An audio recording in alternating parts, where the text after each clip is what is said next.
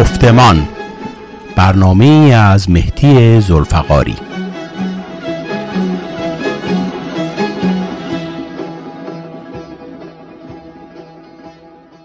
با درودهای فراوان خدمت شنوندگان عزیز رادیو پویا من مهدی زلفقاری هستم و در دنباله برنامه های قبلی گفتمان امروز با یکی از متخصصین اقتصادی کشورمان در رابطه با جنبش سوسیال دموکراسی صحبت می کنم و امیدوارم که این صحبت ها و مصاحبه ها بتواند برای همه درک درستی از اوضاع در واقع حاضر و مشکلات کشورمان را و راه های آن را در واقع ایجاد بکند.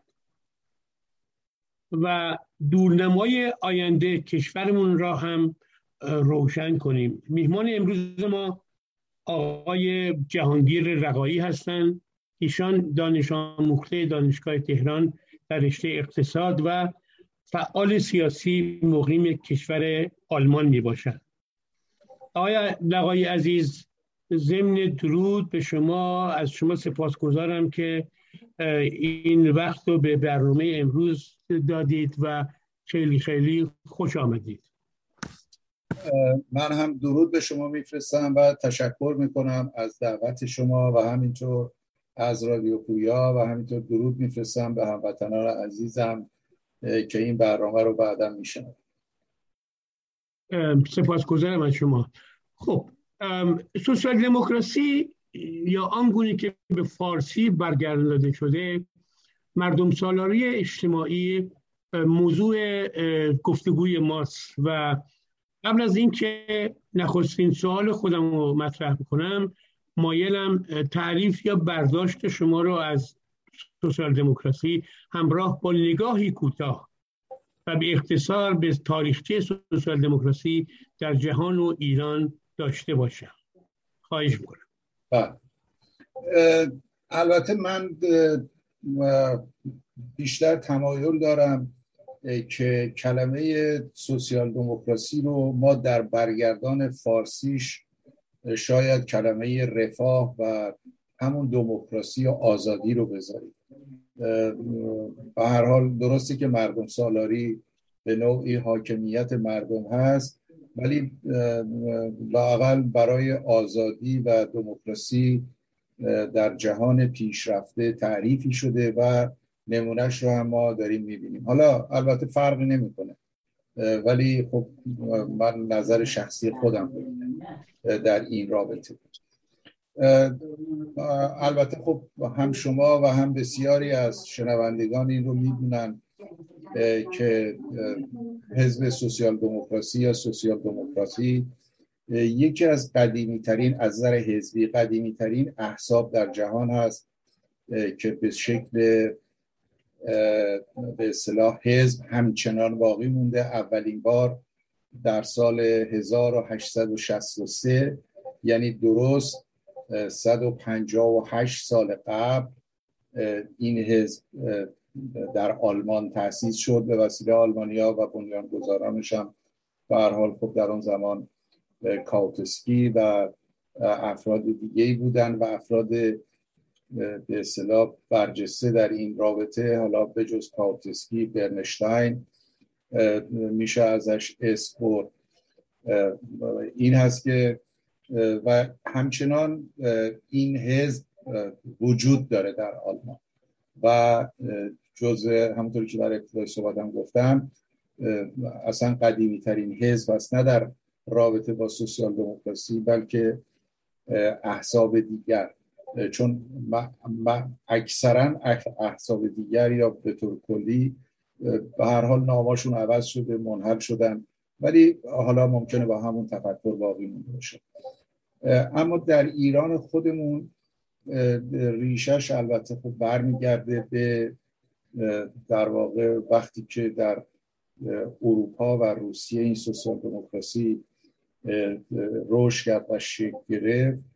میشه گفت به عنوان حزب سوسیال دموکرات البته نه به اون شکلی که امروز هست بلکه به مفهوم سالهای 1900 و یا 1905 در ایران اون اجتماعیون آمیون شکل گرفتن که در جنبش مشروطیت نقش داشتن.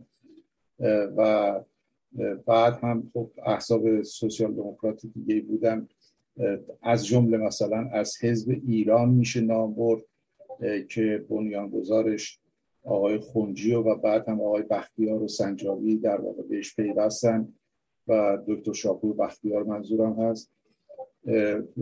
ولی خب مرامنامه حزب ایران اون پذیرشش در ابتدا اصلا با سوسیال دموکراسی اونچه که به اصطلاح افراد رو میپذیرن سنخیتی نداشت.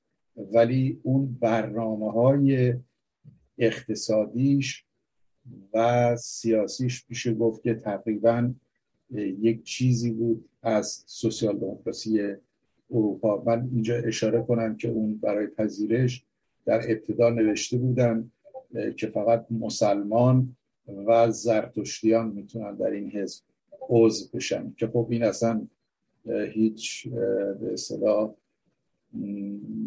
میشه گفت ارتباطی با مسئله سوسیال دموکراسی نداره.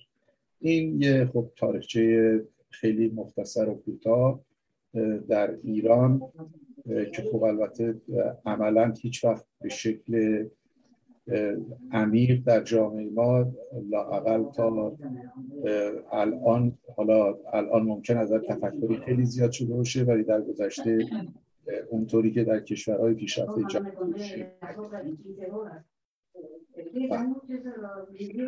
سپاس گذارم هر شد که سوالم ادامه میدم در خدمتتون. این همین است که جهان سیاست و کشورداری امروز تجربه های فراوانی و گوناگونی رو پشت سر گذاشته. متاسفانه امروز بشریت هنوز با مشکلات فراوانی در زمینه تأمین خواست خواستهای اجتماعی و اقتصادی و فرهنگیش مواجه است. در پاسخگویی به مجموعه خواستهای مادی و معنوی انسان جهان سرمایداری ناتوان در واقع از مشکلات جوامع امروزی هستش و آنچه که سوسیالیسم واقعا موجود خوانده می‌شد یعنی همون سوسیالیسم روسی یا به اصطلاح شوروی سابق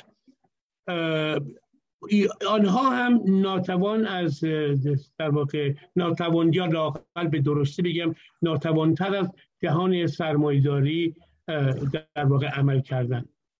و در در واقع در همین پدیده و راه راه, راه سومی که برای برون رفت از مشکلات و موزلات جامعه بشری مطرح شده و در عمل تجربه هم شده.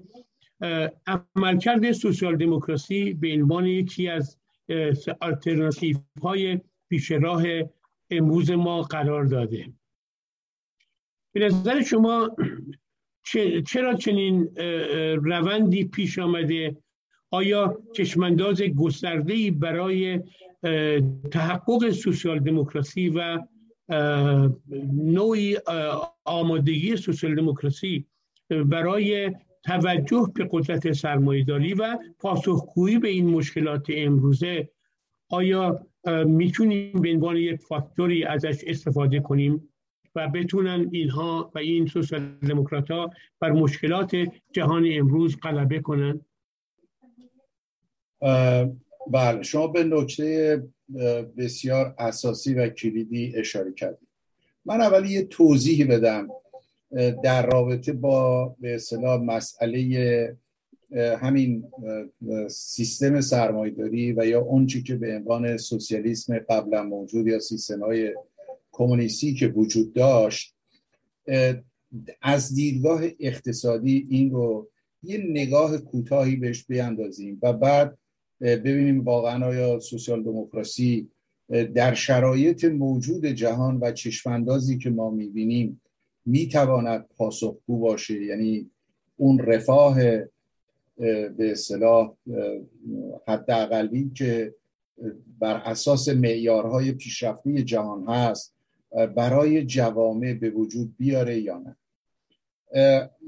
ببینید اصولا اون چی که در کمونیست یا سوسیالیسمی که قبلا موجود بود وجود داشت این بود که تمام سرمایه رو در اختیار دولت بود. البته دولت خودش رو نماینده طبقه کارگران و مجموعه زحمتکشان می‌دونست.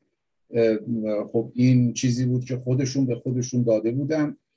و بعد یک برنامه ریزی متمرکز از بالا بود یعنی برای کل کشور یه دولت برنامه میریخت به شکل پلان و این باید عملی می‌شد. دیگه هیچ کاری به این نداشتن که خواست جامعه چی هست و چه چیزی در می‌خواد باشه.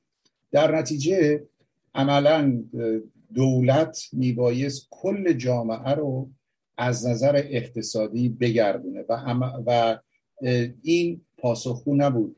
برای اینکه برای پیشرفت به اصطلاح اقتصادی و علمی و تکنولوژی به خصوص نیاز به رقابت هست. یعنی شما در زمینه رقابت هست که میشه این پیشرفت ها به وجود بیاد. اصل رقابت هم به دلیل وجود بازار هست.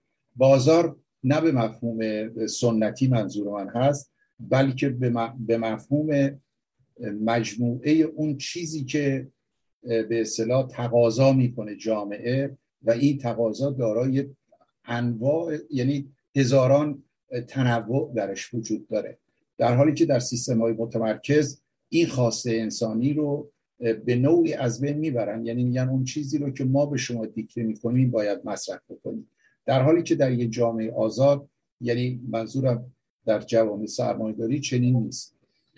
و خود این رقابت باعث میشه که در واقع هم علم و تکنولوژی و و هم نوع کالاها به اصطلاح تنوع بیشتری داشته باشه و کیفیت و پیشرفت و مجموعه این چیزها در یک بازار آزاد و در یک جامعه آزاد هست. یعنی شما از نظر فکری و از نظر اونچه که خواستاد هست بتونید آزادانه بیان بکنید در نتیجه اون سیستم متمرکز از نظر اقتصادی که همون سوسیالیست بود جواب نداد و ما جوامع سوسیالیستی رو دیدیم و عملا با اینکه حرف از دموکراسی می‌زدن به دلیل اینکه میبایست این خواسته ها رو هم سرکوب بکنن درش استبداد و به اصطلاح دیکتاتوری خیلی شدیدی هم به وجود آمد.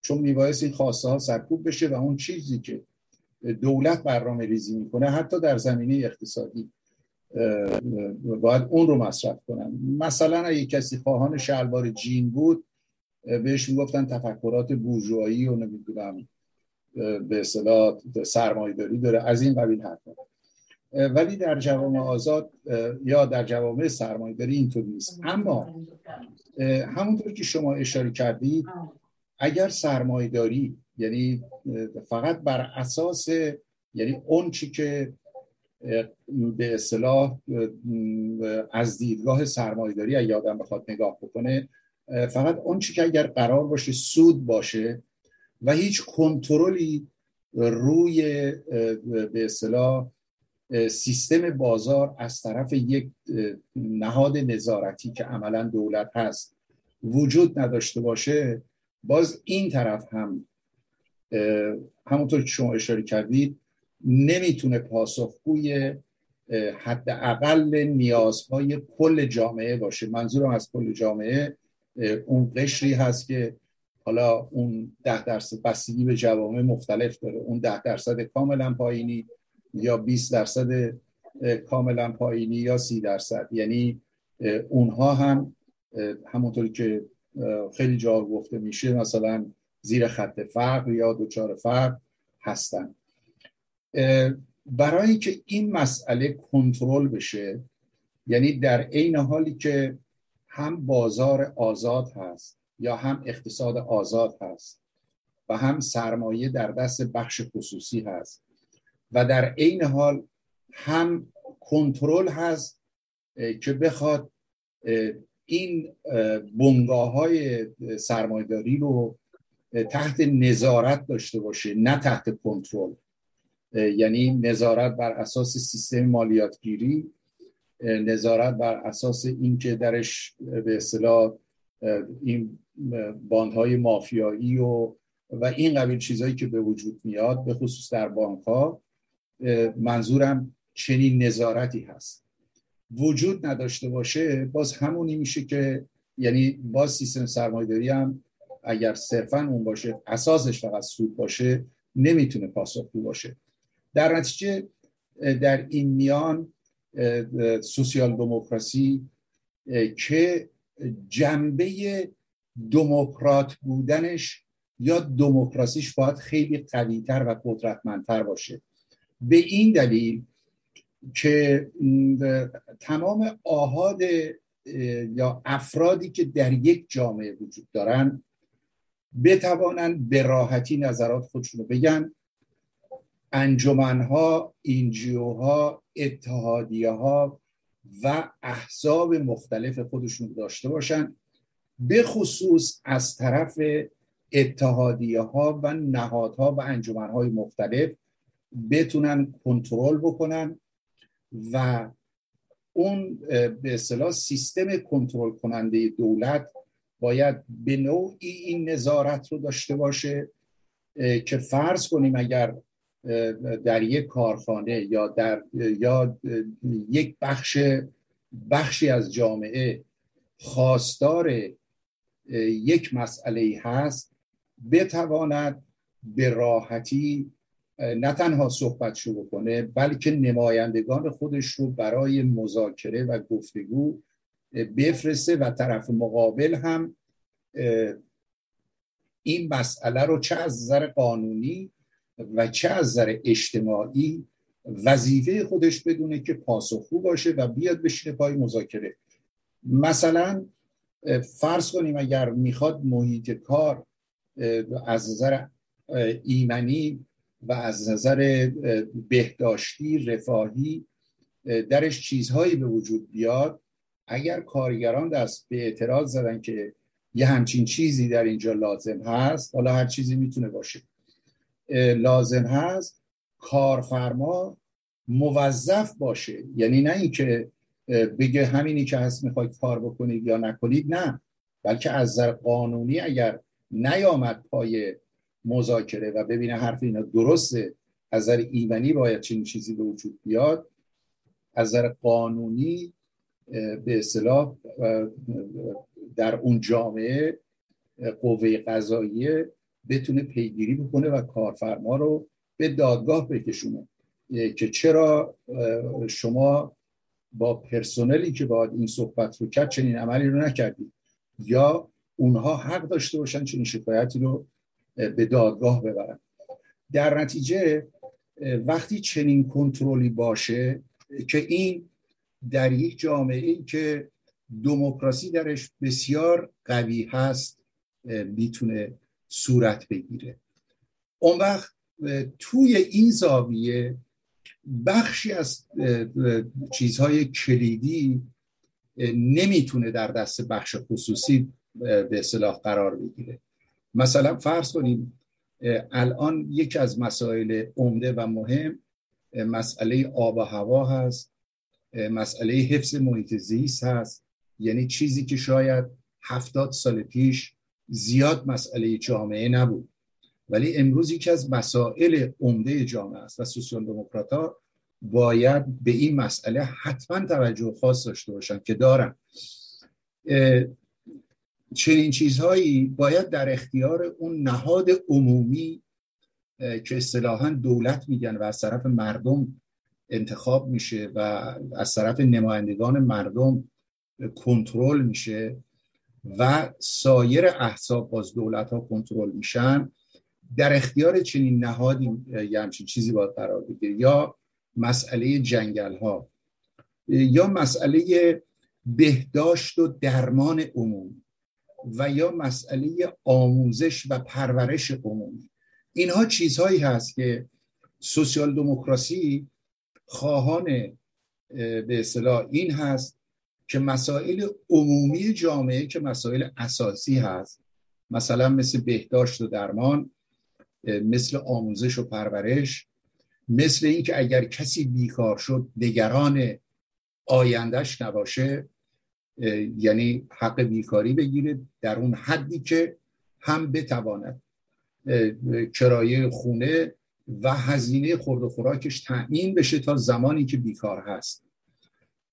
خب اگر چنین جامعه ای در واقع به اینجا برسه در نتیجه میشه گفت که هم از یک طرف بخش خصوصی وجود داره که می‌تواند با هم رقابت بکنه منتها رقابتی که کنترل شده هست و هم سود ببره و با سودی که کنترل شده هست. یعنی ما در سوسیال دموکراسی تقسیم عادلانه درآمد رو مد نظر قرار میدیم. اونچه که در جامعه باید درست توضیح بشه تقسیم عادلانه درآمد هست.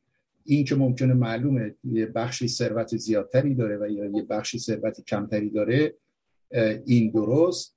ولی از نظر درآمد این توضیح باید به شکلی صورت بگیره که هیچ فردی در جامعه نگران این نباشه که اگر مریض شد و بیکارم هست چه باید بکنه؟ اگر بیکارم هست آیا بچه‌هاش می‌تونن تحصیل بکنن یا نکنن؟ اگر بیکار هست و یا درآمد کم داره در, در تمام این موارد و یا درآمد کم داره هیچگاه نگران این نباشه که مثلا تحصیلات بچه هاش یا مریضی یا چه می‌دونم به اصطلاح بهداشت و درمانش دچار وقفه میشه. یعنی یک اطمینانی در جامعه باید برای کل جامعه باید وجود بیاد که در هر صورت نگران اساسی ترین و مبرمترین مسائل زندگیش نه در رابطه با خودش و نه در رابطه با خانوادهش نباید داشته باشه.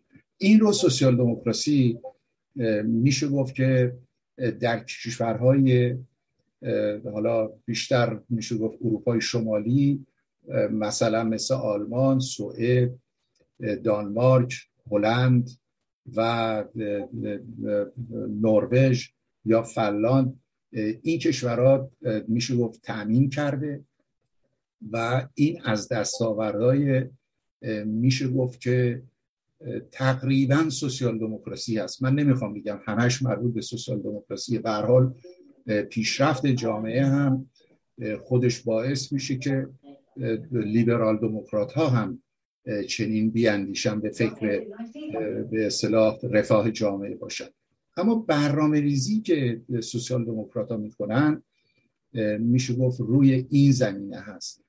و این چنین مسئله یعنی چنین گفتگویی یا چنین گفتمانی که در جامعه نهادینه بشه سوسیال دموکرات ها روی این مسئله بیشتر تاکید دارن که از یه طرف هم مسئله به اصطلاح بخش خصوصی هست و مالکیت خصوصی هست و قابل احترام. از طرف دیگه نهادی هست که اینها رو کنترل می‌کنه و شرایطی رو در جامعه به خصوص از نظر عمق دموکراسی و دموکراتیک بودن به وجود میاره که همیشه راه دیالوگ و گفتگو بازه و اگر یک طرف مسئله بخواهد خلاف اون چی که به اصطلاح جنبه های انسانی و قانونی داره رفتار بکنه حتما می‌تونه به دادگاه کشونده بشه من حالا میگم یه خلاصه از این وضعیت گفتم. اگر به نظر شما چیز دیگه یعنی هست می‌تونید با هم دیگه وارد باز ادامه و بحث گفتگوش بشید سپاسگزارم. واقعا خیلی خوب اتفاقا توضیح دادید. خیلی متشکرم از شما. عرض شود که سوال دیگر را اجازه بدین مطرح بکنم و اونم این استش که در اردوی مخالفان جمهوری اسلامی طیف وسیعی از داخل و خارج از کشور سوسیال دموکراسی را در واقع راه برون رفت از مشکلات و موزلات موجود در جامعه ما در واقع می‌دونن. و سوسیال دموکراسی نامی به طور اخص برده نمیشه. و اما همون مفهوم و پدیده و نظرات و خاصهای سوسیال دموکراسی رو مد نظر دارند و آنچه به عنوان راحل های نظری و عملی همچنین که شما به درستی اشاره کردید از سوی افراد و نیروهای ترقیخا و دموکراسی طلب مطرح می‌کنند. در واقع نوعی مفهوم سوسیال دموکراسی شما در این رابطه چگونه میاندیشید؟ آیا برداشت و نظر من درست است یا اگر نیست شما چگونه بهش برخورد می‌کنید؟ متشکرم. البته همونطوری که آره شما گفتید منم قبول دارم. الان در جامعه ایران خب بسیاری به این گونه که الان شما توضیح دادید دارم فکر می‌کنم. و چون به هر حال نتیجه اون اقتصاد دولتی یعنی کاملا دولتی که به سوسیالیسم یا کمونیسم معروف بود نتیجهش دیده شد. خب سرمایداری لجان گسیخته هم که هیچ حساب کتابی درش نباشه. البته گوییم که حتی در کشورهای سرمایداری که چنین نیست حالا ما میگیم لجان گسیخته اون چنین هم نیست که واقعا هیچ حساب کتابی نداشته باشه. بلکه حتما هست منتها اونجا مسئله سود در واقع بیشترین برد رو داره یا مسئله سود خیلی مهمتر از مسئله رفاه هست. در حالی که در جوامعی که همونطور که قبلا هم گفتم در جوامعی که سوسیال دموکراسی فرهنگش درش جا افتاده حتی خود اون صاحبان صنایع و بخش تولیدی و بنگاه های اقتصادی در تمام زمینه حالا چه خدمات چه چه صنعتی و چه کشاورزی این رو می‌دونن. و از فرهنگی هم بهش رسیدن که میبایست رفاه دیگران هم مد نظر گرفته باشه و جامعه باید به اون سمت بره. حالا علاوه بر این که قوانین هست. اما در جامعه ما ببینید درست این مسئله است. اما تو جامعه ما من فکر می‌کنم که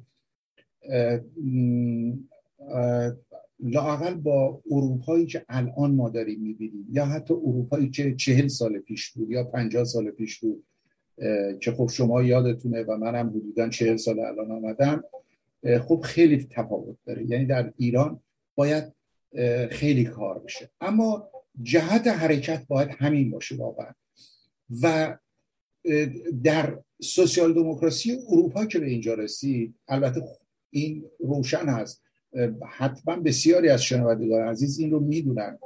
سوسیال دموکراسی که امروز در اروپا هست اون سوسیال دموکراسی نیست که مثلا در سال 1917 بوده یا 1918 بوده که در آلمان اتفاقا اولین دولت بعد از پادشاهی یا امپراتوری آلمان سوسیال دموکرات ها بودن که قدرت ها گرفتن. یعنی هم رئیس جمهور سوسیال دموکرات بود و هم نخست وزیرش سوسیال دموکرات بود ولی با تمام احوال تغییرات زیادی کرد. یعنی اون روز مسئله اساسی یا مهمترین مسئله مسئله رفاه بود فقط برای جامعه.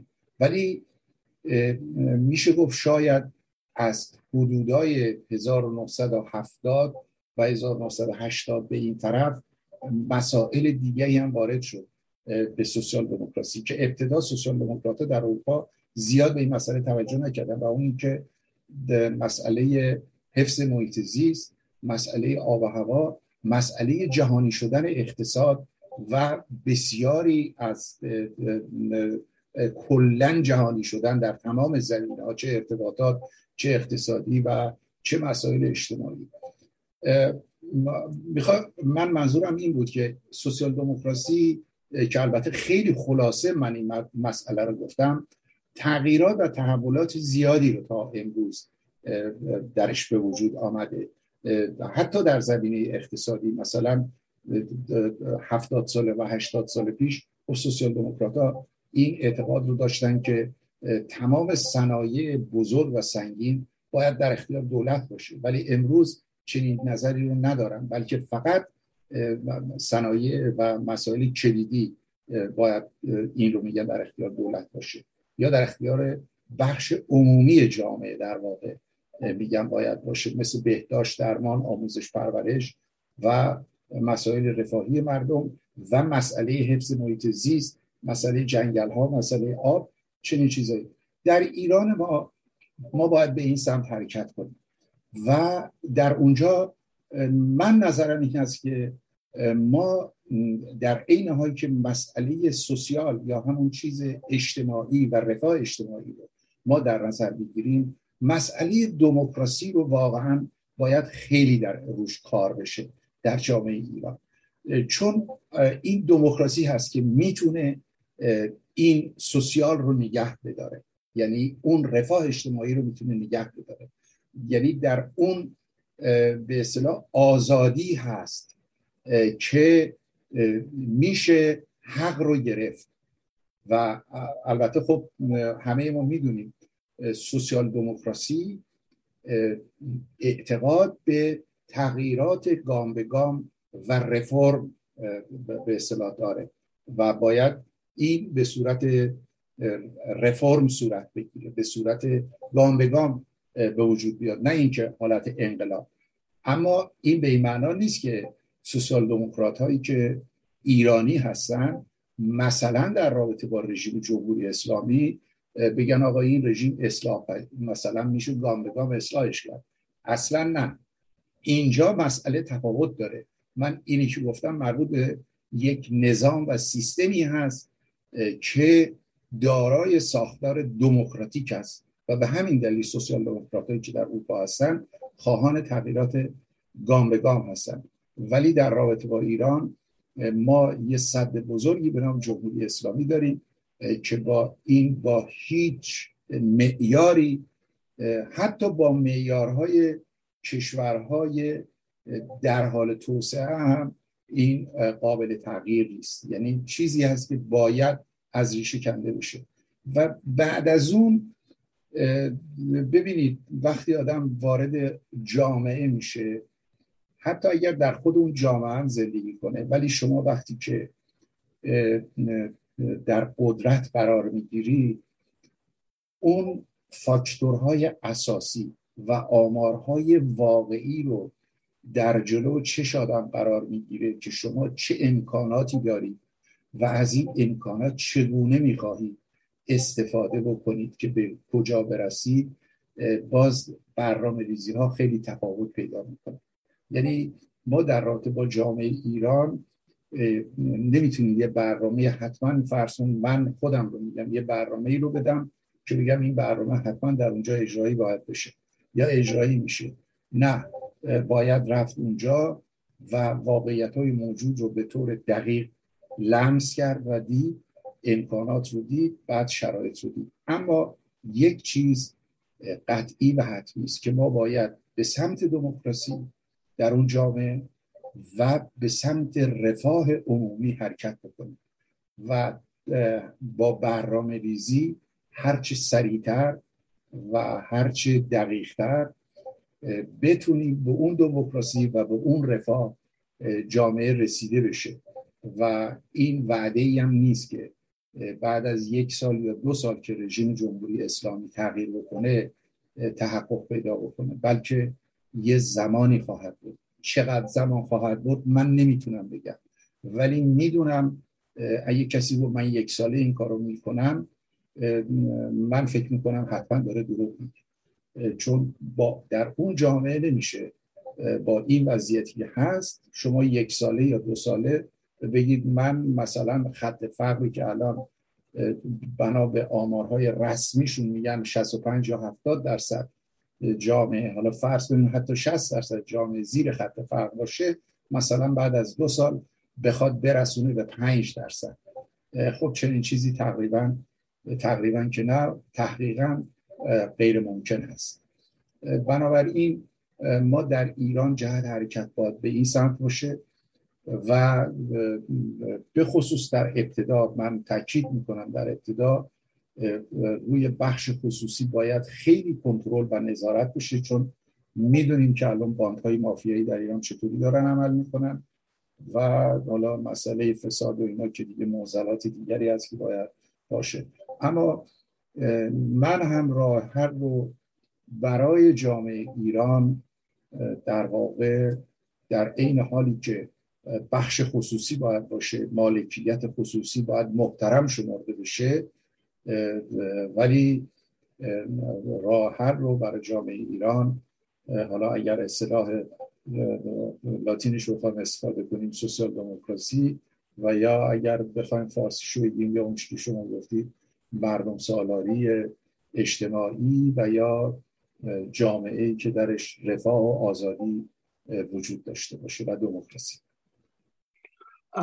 خیلی سپاسگزارم از توضیحاتی که دادید که در واقع نوعی توجه به مشکلات امروز هم هستش. ولی می‌خواستم این مقداری باز هم به عقب برگردم و در واقع این سوال از شما بکنم که در, در واقع به نظر شما چرا سوسیال دموکراسی بعد از انقلاب بهمن در میان روشنفکران سیاسی و فرهنگی و فلسفی و حتی کوشندگان در واقع سیاسی و فرهنگی جریان فکری جامعه ما در واقع مطرح نشد. آیا در واقع تو این دو دهه اخیر در مقایسه با جریان های اپوزیسیون حکومتی در جامعه ما نوعی این پدیده یا این فکر تبدیل شده است و در واقع دلیل این دگرگونی که در این پروسه بعد از به انقلاب سال 57 و بهمن و بهمن ماه چرا در واقع در تمایل خیلی از نیروهای سیاسی به سوسیال دموکراسی مطرح شده و در واقع نوع این این نظر افزایش یافته. به درستی شما هم به این اشاره کردید در در واقع توضیح قبلیتون. ولی می‌خواستم به طور مشخص این روند رو در بعد از یک اینکه چرا در پروسه انقلاب بهمن مطرح نشد و چرا الان در واقع بیشتر از هر جریانی ادهی بهش در واقع نوعی توافق دارن بله. ببینید در اون مقطع تاریخی یعنی در حالا سال 57 یا 56 و یا بعدش و اون فاجعه که حالا در بهمن 57 به سر ایران آمد و آواری که خراب شد در اون مقطع خود شما و بسیاری کسانی که به صدا همسن سالای ما هستن یا حتی یه دوره باز کوچکتر هستن خوب یادشون هست که شرایط نه تنها ایران بلکه بسیاری یا تعدادی حتی از روشنفکران جوامع غرب هم در ایران و کشورهای نوع ایران که بسیار شدیدتر این بود تفکرات ضد امپریالیستی. یعنی اون دوره بخش عمده ای از روشنفکران سوسیال دموکرات ها رو همونطوری که لنین در کتاب های مختلفش برگشت گفته به عنوان حالا اون کلمات لنین رو من به کار می‌برم که البته خودم هم الان واقعا یه مقدار برام سنگین این حرف رو بزنم. می‌گفت مثلا سگان زنجیری بورژوازی نمی‌دونم جاده صافکن بورژواها. یعنی سوسیال دموکراسی رو به دلیل اینکه به مالکیت خصوصی قبول داشت و می‌گفت باید در جامعه وجود داشته باشه و بسیاری از صنایع بزرگ هم باید خصوصی باشن. در نتیجه سوسیال دموکرات ها رو اینها خب بورژوا و همون احزاب لیبرال و و یا بسیار راستر از اونها می‌دونستن. این بود جو عمومی جامعه نه جامعه ایران.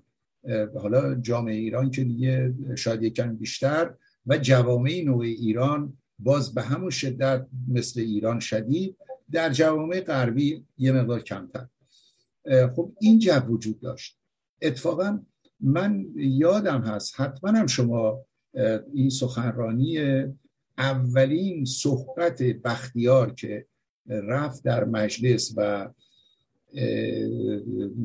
به اصطلاح مجلس اون رو بهش رأی اعتماد بده توی اولین سخنرانیش بعد از شاید چهار پنج دقیقه برگشت گفت من یک سوسیال دموکرات هستم. هیچ کس صحبت بختیار رو متوجه نشد. دکتر شاپور بختیار رو که چی داره میگه. و گفت من به عنوان یک سوسیال دموکرات که به دموکراسی به خصوص اعتقاد زیادی دارم دارم در این مجلس با شما صحبت می‌کنم.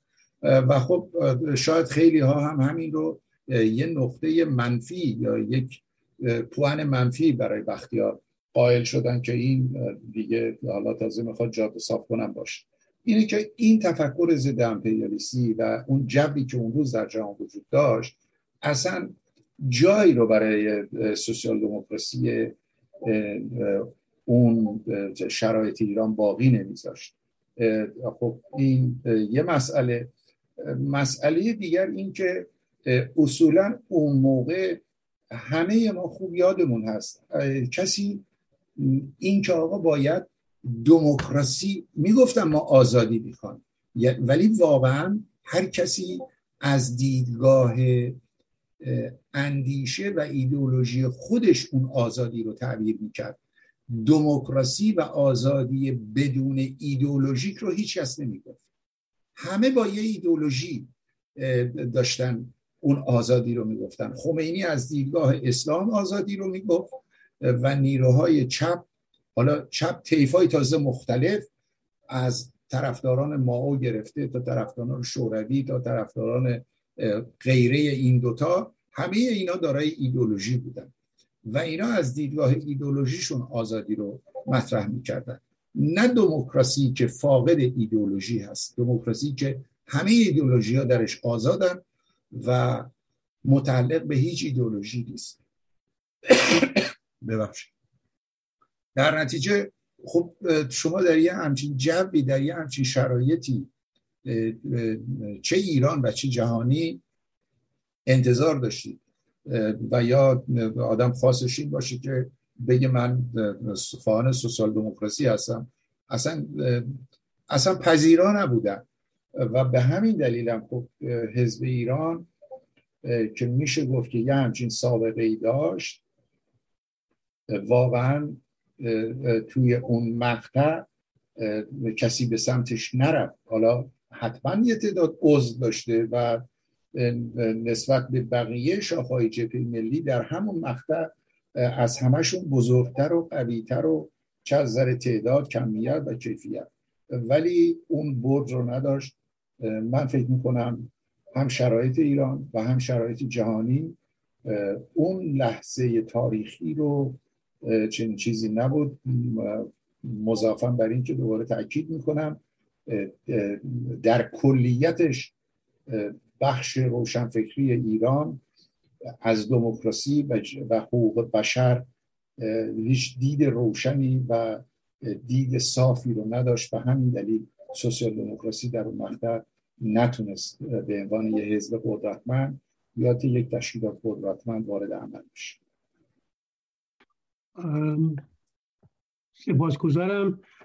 آی عزیز توضیحات بسیار درستی دادید ولی من این سوالم رو در واقع در رابطه با همون توضیح شما مطرح می کنم و و اونم این هستش که موانع موجود رشد و فکر سوسیال دموکراسی در جامعه ما کدامند و چگونه می‌توان این موانع و اثر را برداشت؟ شما به درستی اشاره کردید که برای هر نوع تغییری در, در داخل مملکتمون امروزه گذار از جمهوری اسلامی به عنوان یک اصل اساسی مطرح هستش. این من شما توضیح کافی دادید به درستی و قبول هست. ولی باز هم موانع ما در جامعه تمام نخواهد شد یا حل نخواهد شد برای هر نوع تغییر و تحول حتی به ویژه در رابطه با سوسیال دموکراسی و پیاده شدن این ایده و این روش. می‌خواستم از شما خواهش کنم که به صلاح نوعی دقیقتر به این مسئله یعنی از ببخشید عذر می‌خوام لغت دقیق و کار بردم. خیلی از این عام صحبت کردن برسیم به یک به نکات قابل لمسی در جامعه خودمون و این در واقع به موانع و چگونه میشه حل کرد و اساسا موانع کدام هستن. خواهش می‌کنم. بله. البته اون چی که به نظر من می‌رسه. الان ما حالا به جز جمهوری اسلامی که یکی از بزرگترین موانع هست که اگر وقتی که برداشته بشه موانع بعد از جمهوری اسلامی. یه مشکل بزرگی که در سال 57 یا اون مقطع زمانی حالا ما اصطلاحا میگیم 57 فرق نمی‌کنه.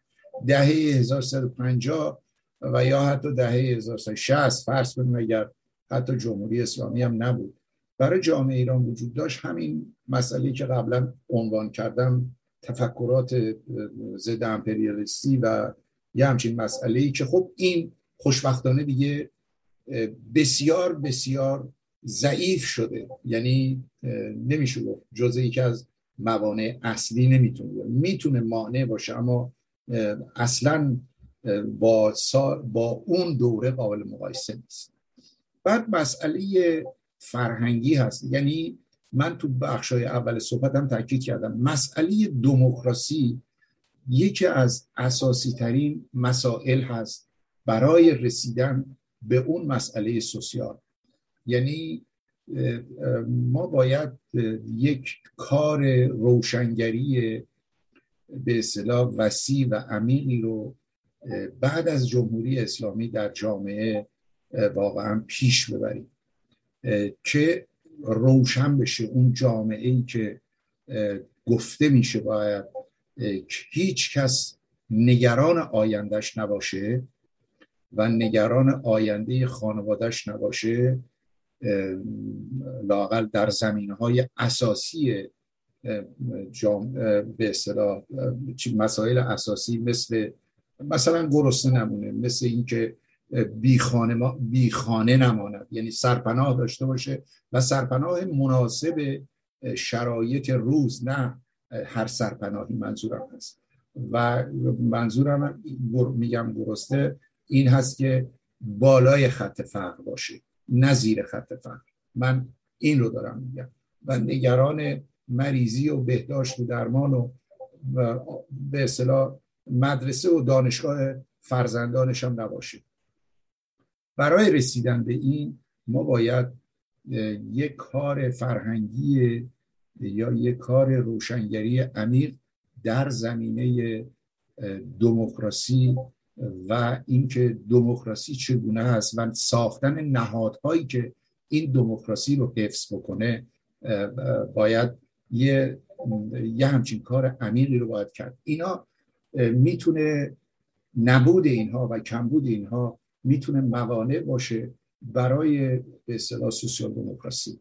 در پیشبرد این امر. و خب این به اصطلاح چیز ضعیفی هم یعنی چیز کمی هم نیست در واقع. من بزرگترین مانع رو در واقع همین می‌بینم. یعنی دادن آگاهی بردن فرهنگ دموکراسی و نهادهای دموکراسی. یعنی وقتی دموکراسی رو کسی متوجه شد میره پی ساختارسازی و نهادسازی در جامعه. چون اگر در جوامع پیشرفته جهان دموکراسی تونسته پایدار بمونه اینی که ساختار داره. این نیست که دولت ها نخست وزیرانشون و وزیرانشون رؤسای جمهورشون آدمای خیر و خوب و انسانی بودن. نه. اون نهادهای کنترل کننده هست که اینها رو کنترل می‌کنه. و فقط احساب هم نیستن. احساب یکیشون هست. مطبوعات یک رکن بسیار مهمتر از به اصطلاح و رسانه ها منظورم هست. حالا چه رادیو تلویزیونش امروزم که فضای مجازی هست به اضافه این که خب رسانه های دیگر اینها هست. انجمن های مختلف هست. مثلا چه می‌دونم همین انجمن حمایت از فرسون حیوانات. خود این یکی از نهادهایی هست که برای حفظ دموکراسی است. برای اینکه اگر شما در جامعه چنین نهادی رو نداشته باشید مسئله حیوانات مسئله حفظ محیط زیست اینا همه در یک دموکراسی هست که شما رو به راحتی می‌تونید صحبتتون بکنید و نهادسازی بشه که کسی به صحبت های حتی غلط شما جرأت این رو نداشته باشید که نه اینکه ایراد نگیره. بخواد شما رو به خاطر این حرف مثلا یه حرف اشتباهی که زدید بخواد به زندان بندازه. من میگم حتی حرف اشتباه. این موانع رو من دارم می‌بینم. البته حتما موانع جزئی‌تر دیگه هست که من فقط به این مسئله عمدهش پرداختم. حالا اگر شما چیز دیگری به نظرتون می‌رسه می‌تونید که این بحث با هم داشته باشید. خواهش می‌کنم. خیلی متشکرم. ولی ببینید شما به درستی روی مسئله دموکراسی تاکید دارید که به نظر من بسیار جالب و نقطه کلیدی برای مسائل جامعه ما هستش. حالا سوال من این هستش که چگونه می‌توان در واقع رشد و تفکر سوسیال دموکراسی رو همراه با یک دولت رفاهی رو در جامعه خودمون تسریع کرد. تمام اینها تمام این سوالات یا شرط و شروط هایی که مطرح هست در واقع هم در پروسه به گذار از جمهوری اسلامی و هم در پروسه بعد از جمهوری اسلامی مطرح هستش. به حال یک روندی داره این مسئله. می‌خواستم از شما خواهش کنم که به این مسئله هم خواهش می‌کنم پاسخ بدید. ببینید یکی از مسائلی که به نظر من سوسیال دموکرات ها باید بهش توجه بکنن این هست که سیاست و اقتصاد از هم جدا نیستن. یعنی باید سیاست و اقتصاد به هم پیوند بخوره. اگر ما فرض رو بر این بذاریم که سیاست رو بخشش رو البته دولت ها یا دولت و احزاب مختلف تعیین می‌کنن و اینها این برنامه ها رو از مردم می‌گیرن. مردم به این معنا همین انجمن ها و یا اینجیو ها و یا نهادهای این چنین مختلفی که حالا یکیشو من حمایت از حیوانات یا محیط زیست یا مثلا انجمن فرض کنیم مادران که فاقد شوهر هستن ولی بچه دارن یا مردانی که دارای بچه هستن و همسر ندارن و بچه رو خودشون نگر میدارن. انجمن های مختلف ببینید اینها در واقع میشه گفت که برنامه های سیاسیشون رو از این بخش از این بخش های مختلف می‌گیرن. حالا غیر از اون سیستم آمارگیری غیر از اونی که نظرات مردم به وسیله اعتصابات اعتراضات همه اینا گفته میشه. اونا یه طرف. در واقع سیاست و اقتصاد توی سوسیال دموکراسی به نوعی با هم گره خورده. ما اگر در کشورهایی که درش حالا سوسیال دموکراسی نیست مثلا فرض کنیم حالا من امریکا رو مثال بزنم. تو کشورهای پیشرفته منظورم هست. بیشتر یعنی جنبه اقتصادی مسئله یا جنبه سود میشه گفت که حرف اول رو می‌زنه یا برجسته تر از به اصطلاح اون بخش سیاست مسئله هست. ما میبایست در آینده ایران به نظر من. این دو بخش رو جدا از هم نکنیم. یعنی سیاست و اقتصاد باید به نوعی حالا در عین حالی که در هم مثل زنجیر و هم دیگه قفل شدن یا به هم چسبیده شدن میبایست اینگونه باشد که اقتصاد خودش نتونه به تنهایی عمل بکنه بلکه بر اساس اون برنامه ریزی که به صلاح از نظر سیاسی داره صورت می‌گیره باید تابع اون بخش هم باشه. تابع نه به مفهوم فرمون بردار تابع به مفهوم نوع برنامه ریزیش من دارم میگم. اینه که من امیدوارم درست تونسته باشم این رو توضیح بدم. در کشورهایی که این مسئله وجود نداره اساسا بخش اقتصادی بیشتر به فکر سود هست به فکر منافع هست. نه اینکه در سوسیال دموکراسی بخش خصوصی به فکر سود نباشه. اما اونجا سود بر اساس منافع عمومی جامعه داره تعیین میشه. از نوع, از نوع سیستم مالیاتگیری و نوع سیستم کنترل.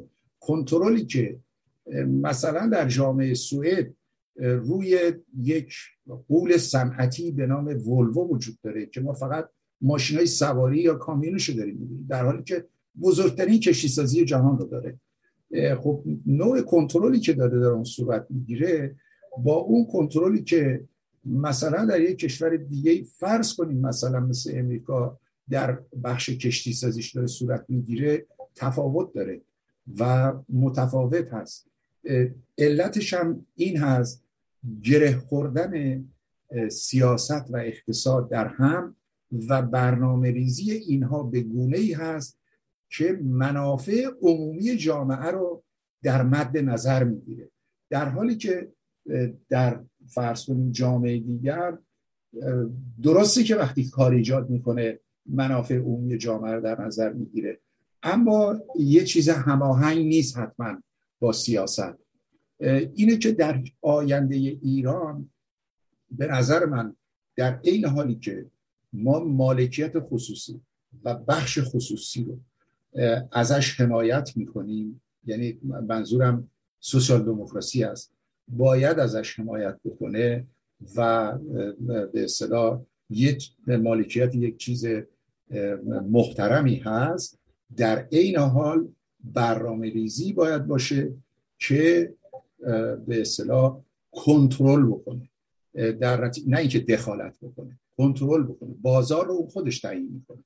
ولی کنترل رو باید دولت داشته باشه. در نتیجه ما می‌تونیم به این یعنی به این شکل به اون رفاهی که مد نظر هست برسیم.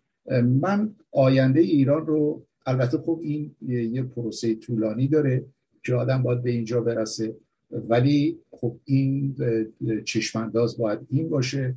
و حتی اگر فرض رو بر این بذاریم در همون بعد از جمهوری اسلامی بینش و تفکر سوسیال دموکراسی هم قدرت بگیره یا در قدرت سیاسی صحیح و شریک باشه خب تا این مراحل رو پیاده بکنه حتما زمان می‌بره. ولی حرکت در این جهت باید باشه. سپاسگزارم. هرچند که جناب لقایی عزیز امروزه همونجور که شما در اشاره کردید شکلگیری یک تشکل سوسیال دموکراسی و در حد حتی در یک حزب در واقع فراگیر.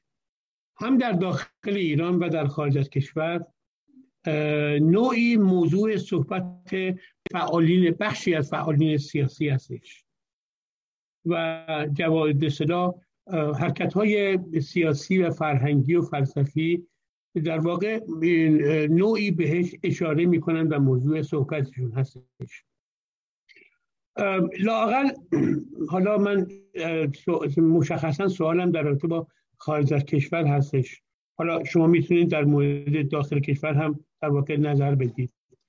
برای شکلگیری چنین جریانی یا در واقع تشکل سیاسی به نام حزب یا هر نوع تشکل سیاسی به نام سوسیال دموکراسی در واقع چه مسائلی رو شما ضروری می‌دونید و در واقع چه باید کرد در این زمینه و در واقع چه مشکلاتی رو باید پشتر گذاشت و چه برنامه هایی رو برای این به صلاح تشکیل این تشکل و این ایده در واقع به کار بست. البته یه مشکل عمومی میشه گفت کل اپوزیسیون ایران داره. این خاص فقط حالا تفکرات و یا جریانات سوسیال دموکرات و سوسیال دموکراسی نیست. و اون اینکه با هم شدن و ایجاد یه تشکل. این در واقع ما می‌دونیم این مشکل اپوزیسیون ایرانه.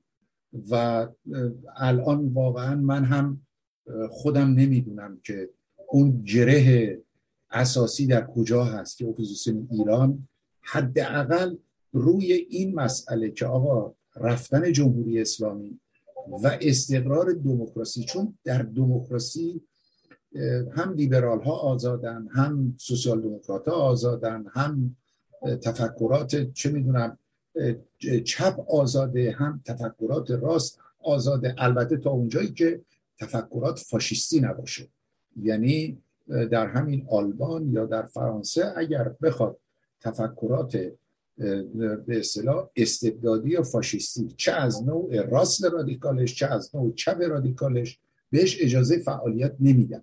برای اینکه عملا دست به خرابکاری و بعدش هم حتما به ترور و تروریسم می‌رسه. حالا این از این گذشته توی دموکراسی همه اینا آزادن. چرا نمی‌تونه اپوزیسیون ایران روی این دو مسئله اساسی که مسئله مبرم و حادش هست و همشون هم می‌دونن و همه هم می‌دونن که گره کار در واقع همین دوتا هست. یعنی رفتن جمهوری اسلامی و استقرار دموکراسی. نمی‌تونن واقعا با هم هماهنگ بشن. این تفکر سوسیال دموکراسی یا رفاه برای جامعه ایران اتفاقا در جوامع نوع ایران من نمیگم فقط ایران در جوامع نوع ایران بسیار قوی هم هست. برای اینکه جوامعی که تحت استبداد شدید و فقر زیاد بودن اصولا در درون انسان ها یک چیزی هست که می‌خواد یک رفاهی برای همه داشته باشه چیزی که ممکنه همه در غرب اینطوری فکر نکنن ولی در جوامع ما بسیاری چنین فکر می‌کنن. و در این حال آزادی می‌خواد. اینه که من آینده یه همچین تفکری رو در جامعه ایران خودمون در آینده ایران خودمون من لاقل توی اون مراحل ابتدایی و اولیه بعد از جمهوری اسلامی که سالها هم تو خواهد کشید این مراحل قوی می‌بینم. یعنی تفکر سوسیال دموکراسی رو یه تفکر قوی می‌بینم. حالا چگونه اینا باید دور هم دیگه جمع بشن و با هم کنار بیان؟ میگم این معزل کل اپوزیسیون ایرانه. این رو واقعا خود من هم نمی‌دونم چرا توی این دوره و این مرحله. ما دوره های قبل دیدیم. شما خودتون در کنفدراسیون تجربه رو دارید. و دیدید که چگونه تفکرات مختلفی که با همدیگه چقدر مسئله و درگیری و اینا داشتن ولی وقتی وارد کنفدراسیون می شدن همه اینها به کنار می‌رفت. حالا روی یه مسئله با هم دیگه به توافق توافق بودن و روی اون مسئله کار می‌کردن برنامه‌ریزی می‌کردن این چیزی نبوده که ما سابقه تاریخی نداشته باشیم. این دوره هست که ما دچار این موزل شدیم و منم نمی‌دونم واقعا. همم هم دارن تلاش می‌کنن. ظاهرا ولی باز به اون نتیجه مطلوبی که باید برسه نمی‌رسه. ولی به هر حال خواهد رسید چون هیچ راه دیگری جز این نداره. و در اون مقطع به طور قبل سوسیال دموکرات ها هم با هم متحد خواهند شد. سپاسگزارم. آقای لقای عزیز شما سوالات من پاسخاتی رو به دادید پاسخهای کلی و عمومی در رابطه با مسائل و حتی مسائل روز و رابطه با سوسیال دموکراسی. می‌خواستم یه چند تا خیلی کوتاه سوالهای به خصوصی رو در رابطه با همین پدیده سوسیال دموکراسی که شما اشاره کردم به درستی جواب رو دادید می‌خواستم مشخصا از شما بپرسم که لطف کنید و دوباره این مسائل رو توضیح به صلاح بدید و توضیح کوتاه. و اون این هستش که سیاست های اقتصادی سوسیال دموکراتیک چیست؟ سیاست های سوسیال دموکراسی البته من این رو تاکید بکنم اگر وارد ایران بشویم حتما مسائل بخشش به گونه دیگری خواهد بود. ولی اون چی که الان میشه پیش بینی کرد. ما در ابتدای کار بخش های به اصطلاح کلیدی و اساسی رو در ابتدای کار در اختیار دولت خواهد یا به نمایندگی از ملت در اختیار دولت خواهد بود. مثلا شما جنگل ها و یا آموزش و پرورش به عنوان تحصیل که باید رایگان باشد و یا دانشگاه و یا بهداشت و درمان اینها چیزایی است که باید بخش عمومی برای کلیه مردم و ملت به اصطلاح تأمین بکنه. البته دولت که خودش پولی نداره این از مالیات ملت هست در واقع. ولی اینها باید برای آینده ایران و یا آینده منظورم ملت ایران هست باید تضمین شده باشه. منتها این رو من نمی‌تونم بگم که اگر فردا جمهوری اسلامی سقوط کرد و پس فردا سوسیال دموکرات آمدن سر کار از همون پس فردا همه اینا صورت بگیره ولی از همون پس فردا خیلی تغییرات باید به وجود بیاد. ولی تا به اینجا برسه شاید مثلا یک دوره چهار پنج ساله طول بکشه. من نمیگم یه زمان سی ساله. خب این حتما باید در اختیار دولت باشه.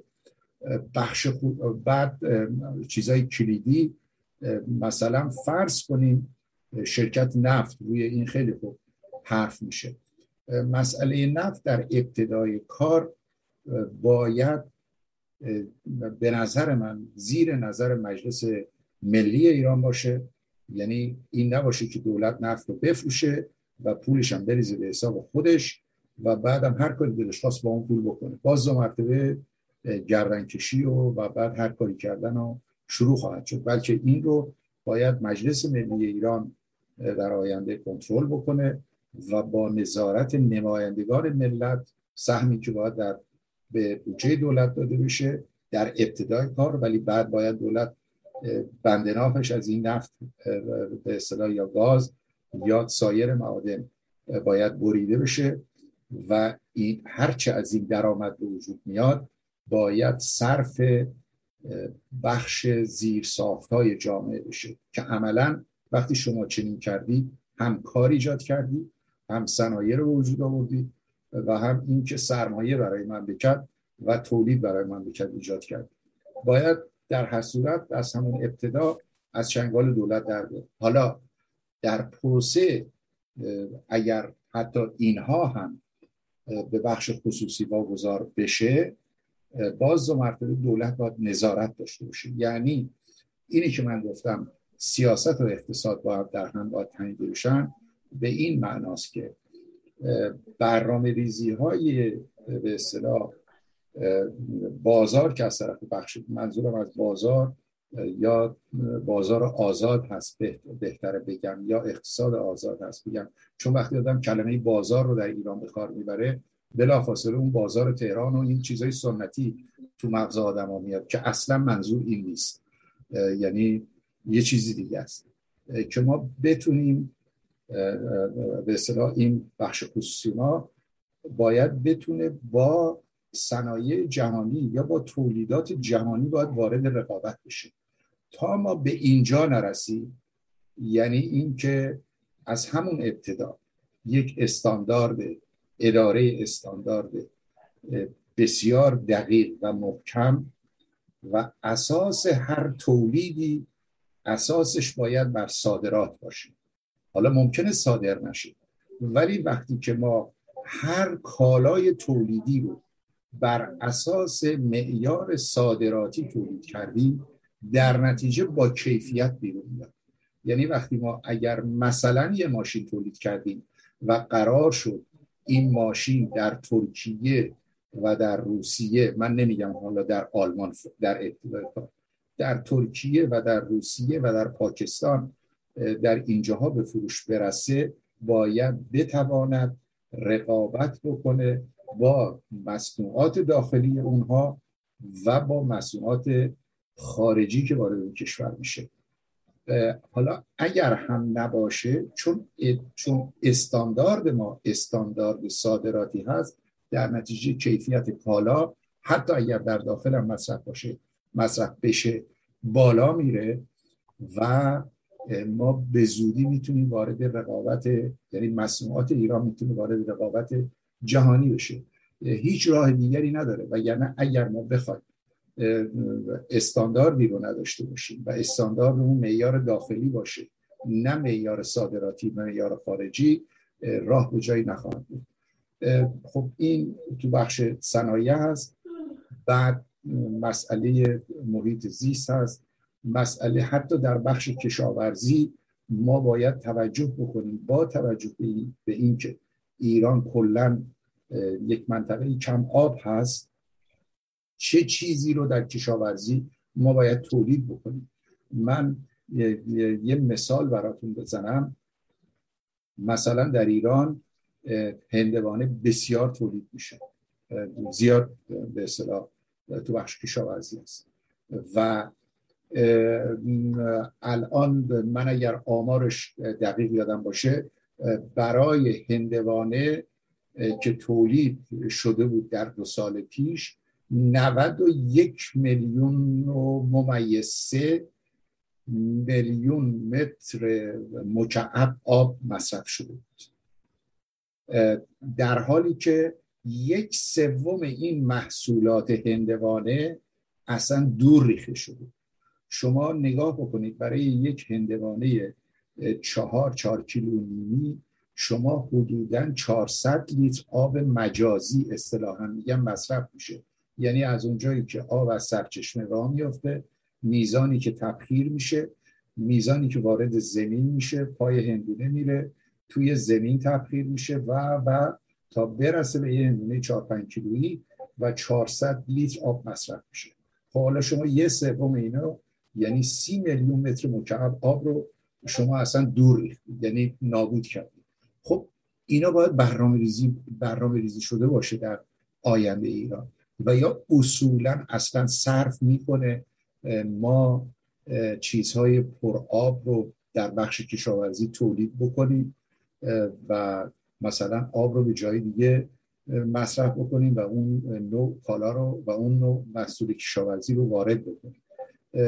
باید برنامه ریزی ها حالا من یه نوع مثالش رو زدم مثال های زیادی حتما وجود داره. و یه مشکل دیگه که الان ایران داره صنایع ایران. تمام قدیمی هستن اونایی که الان فعلا داره کار می‌کنه. و این رو همه می‌دونن که صنایع قدیمی مصرف آبشون فوق العاده بالاست. در نتیجه وقتی شما مصرف کارخونه که مربوط به 80 80 سال پیشه 90 سال پیشه 70 سال پیشه با مصرف آب بالا خب اینا همه باید به اصطلاح نوسازی بشه تغییر بکنن با مصرف آب کم و جاهایی که صنعت زده میشه باید محاسبه بشه. اونجا چقدر آب داره؟ من باز یه مثال دیگه بزنم. در اصفهان 17 ممیز 6 دهم درصد به اصطلاح صنایع در اونجا وجود داره صنایع ایران که مهمترینشون زوباهن و فولاد و این تو چیزا هست. و در حالی که آب صنعتی که بر اساس آمار سهم بخش صنعت هست که 17 درصد و سه هست آب صنعتی که در این هست دو شیش درصد آب از نظر استانی در اختیارشه. خب این مجبور چیکار بکنه؟ مجبور از آب جاهای دیگه بزنه. یعنی از آب بخش کشاورزی بیاد تو بخش صنعت قدیمی که پر مصرف هست در نتیجه این تقسیم بندی به اصطلاح صنایع که می‌خواد زده بشه همه این مسائل در جامعه ایران در آینده ایران باید در نظر گرفته بشه صنایع قدیمی همه باید بوسازی بشن و تغییرات دیگه ای که باید در خیلی از زمین ها صورت بگیره. خیلی سپاسگزارم. آقای لقای عزیز شما در رابطه با صحبتاتون هم قبلی و هم صحبت قبلی اشاره به توسعه و رشد سرمایداری و در واقع به تولیدات اشاره کردید. و حتما مطمئن هستید که احتیاج به یک سرمایه و یک سرمایه گذاری در سراسر کشور موجود هست. و این مسئله در واقع یکی از کمبودهای جامعه ما هستش. آیا سرمایه گذاری های جهانی در خدمت رفاه و تولید و توسعه کشور مورد نظر سوسیال دموکرات ها در واقع چگونه هستش؟ آیا شما قبول دارید این رابطه رو در مورد سرمایه گذاری جهانی و استفاده از در واقع سرمایه های جهانی برای رشد بیشتر کشور یا رشد با سرعت بیشتر در کشور باور دارید و چگونه هستش خواهش می‌کنم؟ بله. من قبول دارم. بله. حتما ما باید اگر می‌خواهیم پیشرفت حتی پیشرفت متوسط هم داشته باشیم باید از سرمایه گذاری های خارجی استفاده بشه. حالا ببینید من خیلی کوتاه این مسئله رو توضیح بدم. مثلا فرض کنیم کشور آلمان یا فرانسه میاد در یه بخشی در ایران می‌خواد سرمایه گذاری کنه. فرض کنیم می‌خواد کارخونه حالا همین الان پژو در اونجا هست مثلا آلمان هم می‌خواد کارخونه فولکس رو در اونجا بزنه. و میاد در اونجا سرمایه گذاری می‌کنه. اولا در اونجا وقتی میاد سرمایه گذاری می‌کنه ساختمانی که در اونجا ساخته میشه. این ساختمان رو سیمان رو نمی‌دونم بنا و این چیزاشی که برای میداره بیاره. از همون ابتدای کار که سرمایه گذاری شروع میشه علاوه بر این که در همون بخش ادهی رو به اشتغال می‌گیره در بخش های دیگه یعنی اونجایی که باید بلوک سیمانی بزنه. اونجایی که باید میلگرد آهن بزنه برای ساختمان. اونجایی که باید سیمان تولید بشه. و و چیزهای دیگه. در پنجره پیچ. همه اینها. یعنی دیگه من نمی‌خوام همه رو بگم. تمام اینها چیزای جانبی اون هست که کار ایجاد می‌کنه و شغل ایجاد می‌کنه. این یک.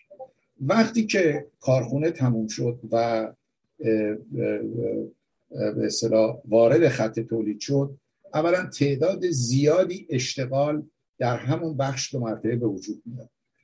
و بعد دوباره خود این وقتی وارد از همون جایی که از کارخونه می‌خواد بیاد بیرون و تقسیم بشه در شهرهای مختلف برای فروش دو مرتبه خیلی جاهای دیگه باز شغل ایجاد میشه برای این که می‌خواد این به فروش برسه. خب میگن سودش رو می‌برن. ببینید اولا که این وقتی سرمایه گذاری کرد این همه شغل ایجاد کرد اون دولت از تمام اون پرسنلی که اونجا دارن کار می‌کنن داره یک مالیات از حقوق همه می‌گیره.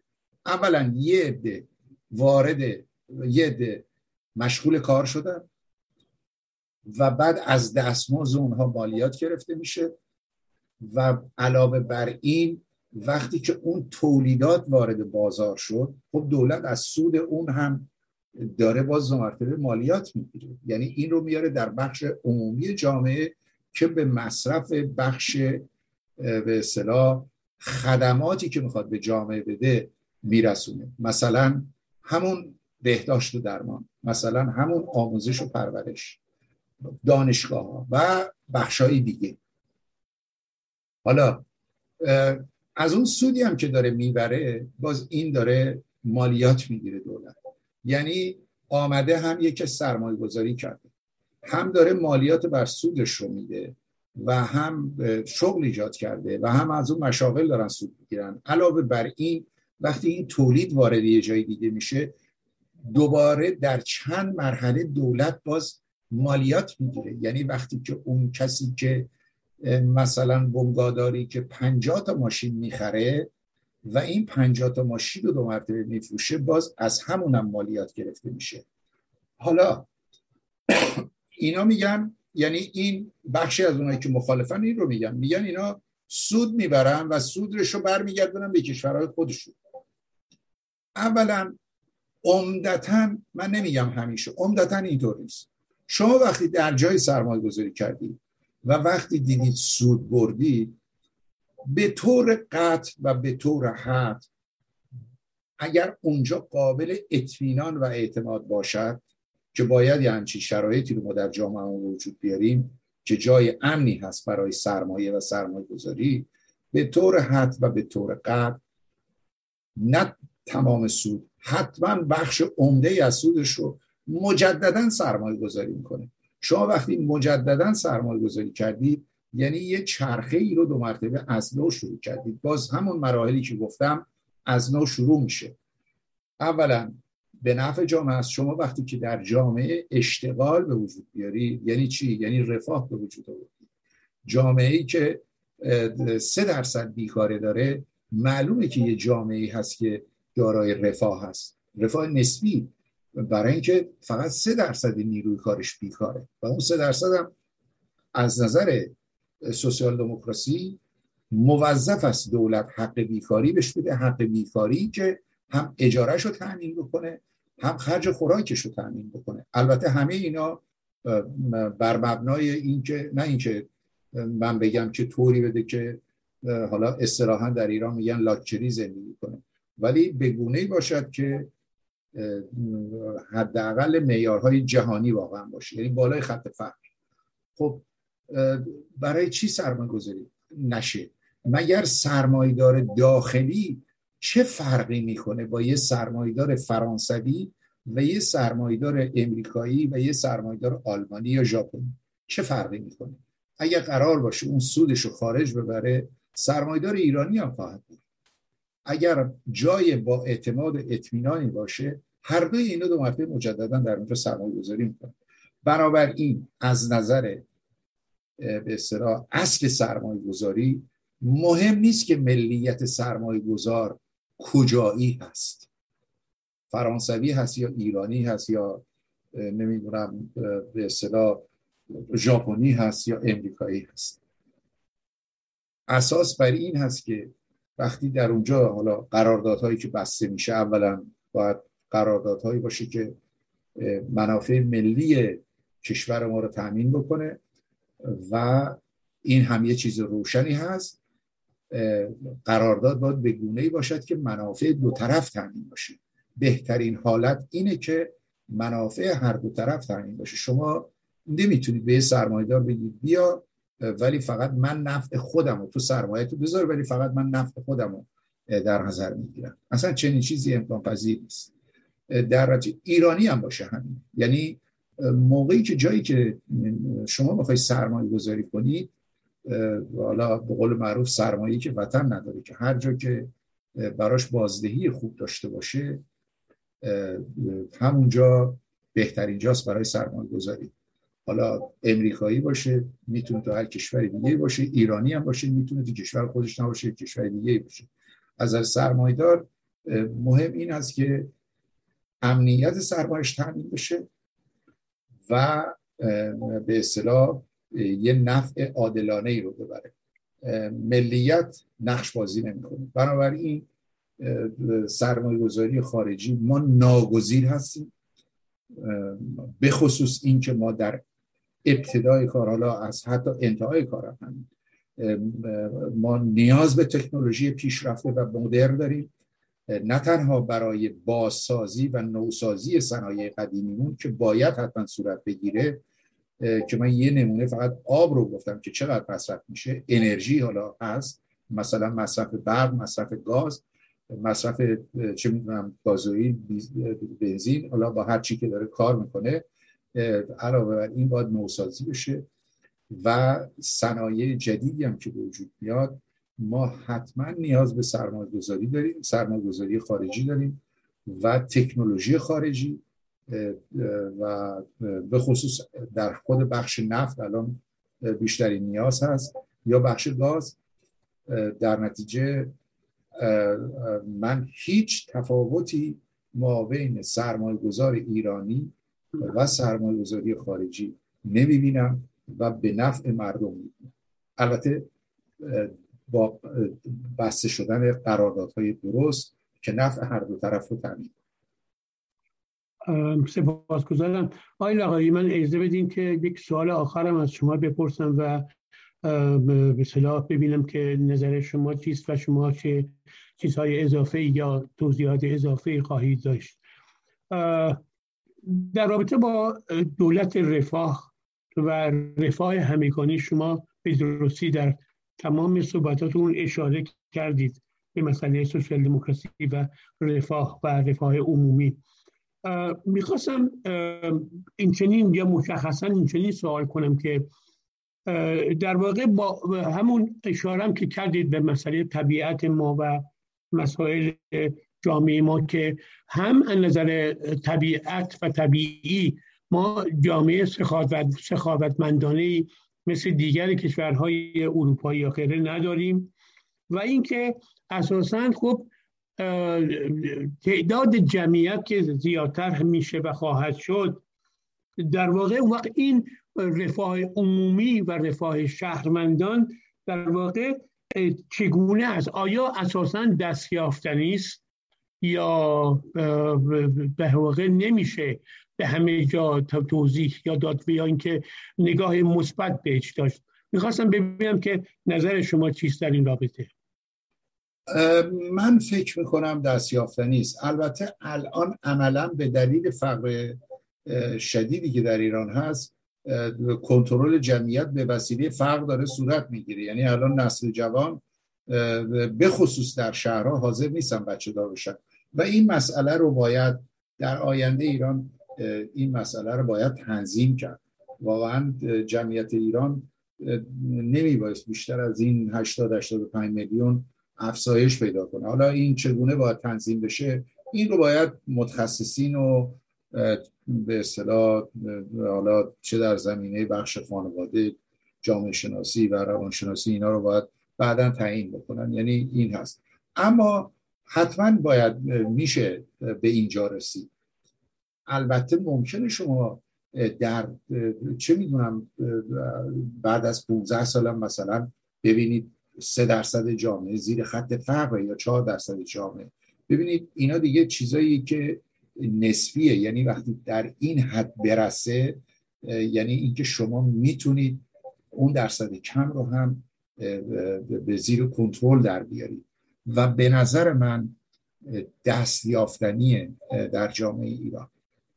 چون اگر برنامه ریزی درست در جامعه بشه و شما در جامعه ما بین سه تا پنج درصد بیکار داشته باشید یا ما بین دو تا چهار درصد بیکار داشته باشید در نتیجه می‌تونید تقریبا اون عدد زیر خط فقر رو شاید به همون دو سه درصد برسونید نه به این معنا که اونایی که بیکارن حتما برن زیر خط فقر نه بلکه شاید عوامل دیگری باشه یعنی اونا نیستن. اینه که به نظر من دستیافتنیه و می شود به اینجا رسید. خب نمونه هاشم تو خیلی از کشورها هست. یعنی چه می‌دونم کشورهایی که حالا کره جنوبی یا حتی الان کشورهای مثلا امریکای لاتین مثلا شیلی نه اینکه من میگم زیر خط فقر نداره حتما داره ولی نسبت مثلا به سی سال پیش بسیار تفاوت پیدا کرده. یعنی میشه به اونجا رسید و به نظر من در ایران دستیافتنیه. مضافا بر این که من اصلا به نفت و گاز ایران کار ندارم. موقعیت جغرافیایی ایران. ما با 15 کشور جهان مرز آبی زمینی داره این یعنی مهمترین و یکی از به اصطلاح چی میگن اون چیزهای مهمی هست که طبیعت همینطور حالا به هر دلیلی ایران در یه همچین شرایط جغرافیایی قرار گرفته. این یعنی اینکه پتانسیل سرمایه گذاری در ایران بیشتر از تمام کشورهای اطرافش است. حتی بیشتر از ترکیه. یعنی ترکیه که همین امروز هست اگر در ایران یه سیستم درستی سر کار بیاد بدون شک من هیچ شکی ندارم در ایران بسیار بیشتر از ترکیه در همون 7 ده سال اول سرمایه گذاری خواهد شد. برای اینکه من فقط کوتاه سخن این رو بگویم. اگر مثلا فاوه آلمان یعنی فویساگن آلمان یا مثلا مرسدس آلمان یا مثلا پژو فرانسه یا شولت امریکا حالا من ماشین رو مثال می‌زنم که عامه می‌دونن همه چیه وقت امروز صدها تکنولوژی دیگه است. اگر قرار باشد اینها هم به عراق صادر کنند. و هم به پاکستان و افغانستان و ترکمنستان و نمی‌دونم اینا صادر بکنن. بهترین جا برای سرمایه گذاری در ایران هست که مرکز همه این هاست و وقتی در اینجا تولید شد به راحتی می‌تونه به همه این کشورها توضیح بشه. این پتانسیل بزرگی است که در ایران شما خودتون در آلمان زندگی کردید. برای آلمان شش اصل اساسی می‌ذارن که آلمان باعث شد در اروپا الان بیش از 120 ساله که اقتصاد اول اروپا باشه. و اون اینکه آلمان مرکز اروپاست. یعنی آلمان بیشترین مرز مشترک رو با سایر کشورهای اروپایی داره. شما اگر روسیه رو کنار بذارید بقیه کشورهای اروپایی هیچ کدوم به اندازه آلمان مرز مشترک با بقیه کشورهای اروپایی ندارن. آلمان فقط هشت کشور مرز مشترک داره. حالا شما تصور کنید ایران 15 مرز مشترک داره و این همه بازار. در نتیجه پتانسیل ما بسیار بالاست. من این رو در بخش سرمایه گذاری می‌خواستم بگم ولی الان اینجا شما گفتید باز فرقی نمی‌کنه. در نتیجه ما آره من میگم که اگر درست سیاست گذاری و برنامه‌ریزی در ایران بشه حتما این رفاه رو رفاه که معیارهای جهانی هست نه معیارهای آسیایی. من میگم معیارهای جهانی هست در ایران تامین خواهد شد. سپاسگزارم. آقای لقای عزیز ضمن تشکر از شما تو من می‌خواستم پوزش بخوام از شما که با سوالات فراوانم در واقع نوعی شاید وقت شما رو یا حتی شنوندگان عزیز رادیو پویا رو گرفته باشم. ولی می‌خواستم از شما خواهش کنم که اگر این نکته یا نکاتی رو علاوه بر سوالهای زیاد من در واقع شما فکر می‌کنید که برای شنوندگان ما مفید باشه که مطرح بشه و بشنون خواهش می‌کنم در خاتمه بفرمایید. والا من نکته دیگه ای ندارم ولی فقط در خاتمه با اینکه شاید زیاد ارتباطی هم با این مطلب که با هم داشتیم نداشته باشه و اون اینکه تنها راه نجات ایران این هست که این رژیم برود و این رژیم از ایران در واقع ریشه کم بشه و راهش هم این است که تمام نیروهای که خواهان رفتن این رژیم هستن باید با هم متحد بشن. هیچ راه دیگری ما نداریم. حتی اگر سالها هم طول بکشه باز میبایست با این اتحاد این رژیم ریشه کم بشه. و من امیدوارم هرچه زودتر این مسئله به وقوع بله. منم همچنین امیدوارم. خب شنوندگان عزیز رادیو پویا ضمن تشکر و در واقع حضور آقای جهانگیر لقایی در این برنامه می‌خواستم از شما هم تشکر کنم که در واقع این مسئله و مورد نظر قرار بدید و اگر هم مسئله هست انتقادی یا مسائل دیگری یا پیشنهادهایی برای بهتر شدن این نوع برنامه ها رو لطف کنید بفرستید به رادیو پویا. سپاسگزار میشم از شما و همچنین از آقای وحید بدیعی که در واقع مسئول رادیو پویا هستن. می‌خواستم یک بار دیگه تشکر بکنم و برای همه شما و همچنین آقای لقایی عزیز روزهای شاد و توأم با سلامتی و شادکامی آرزو دارم. شب و روزتون بخیر.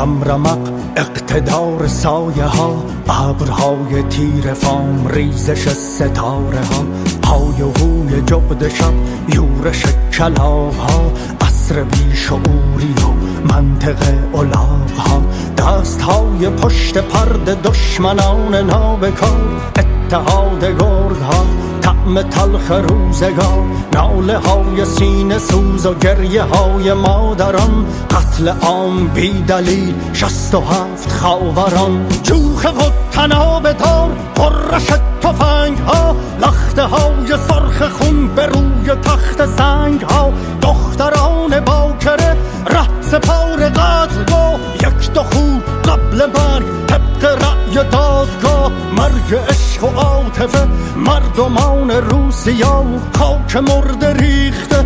روی شهر پرگنا ذهنهای منحرف و انحراف ذهنها. اقتدا به قعر چا انجماد فکرها.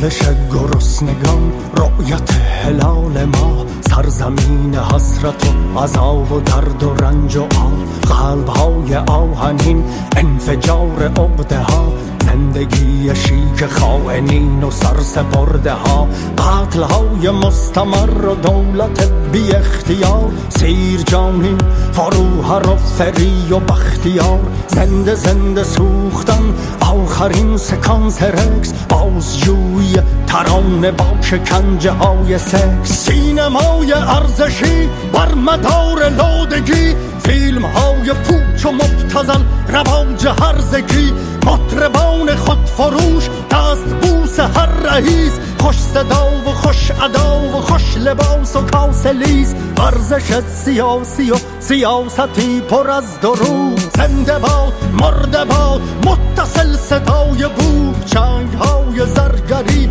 خوک سبز یا بنفش رای گیری به زور داس و چک و شد درفش.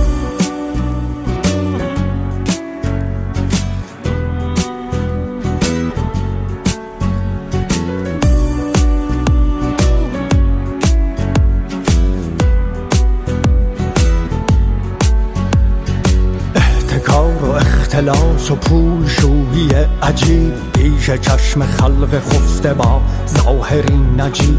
ریشه های اختلاف مذهب و زبان و قوم. خنده های روس و انگلیس نقشه های شون انقلاب مخملی و انقلابی ملوز. شادی یواشکی خندوان های لوس جاهلیت مدرن بردگی به سبک نو. دکترین هایدگر مارکس نیچه یا اوشو. موسم زوال عقل و حکمرانی جنون. عصر بیشعوری و شراره های خشم و خون. دوره افول عشق و انزوا و انحطاط. انقلاب صنعتی ازدواج با ربات شام آخر جهان با شراب نیتروژن کیک زرد هسته ای و قارچای هیدروژن همگرایی و وفاق در مسیر قهقرا یک سقوط ناگزیر از فرا به ماورا